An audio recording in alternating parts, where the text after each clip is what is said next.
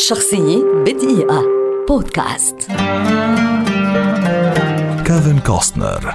مخرج وممثل أمريكي شهير ولد عام 1955 ويعد واحدا من أبرز وجوه السينما حول العالم في العصر الحديث.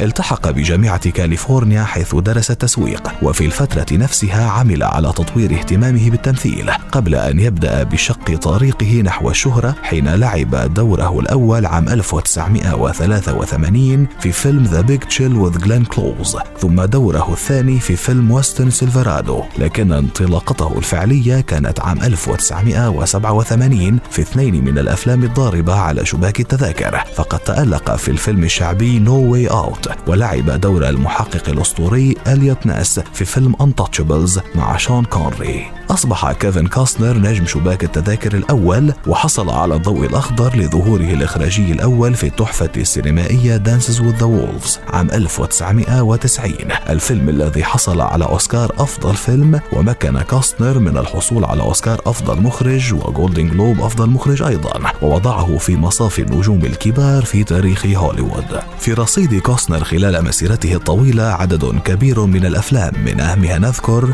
Robin Hood Prince of Thieves Waterworld, The Bodyguard, Hidden Figures, Yellowstone, JFK Perfect World و 13 Days تحول كوستنر إلى هوايته الأخرى الموسيقى فبدأ العمل مع فرقة Modern West وقد أطلقوا ألبومهم الأول Untold Truths في عام 2008 ومنذ ذلك الحين قام كوستنر بعمل تسجيلين آخرين هما Turn It On عام 2010 و From Where I Stand عام 2011 وقام مع فرقته بالعديد من الجولات الفنية في السنوات الأخيرة. عام 2012 لعب كوستنر دور البطولة في مسلسل الدرامي التاريخي هو Hatfield and McCoy وفاز عن أدائه في هذا المسلسل بجائزة أمي كأفضل ممثل في سلسلة تلفزيونية للعام نفسه. شخصية بدقيقة.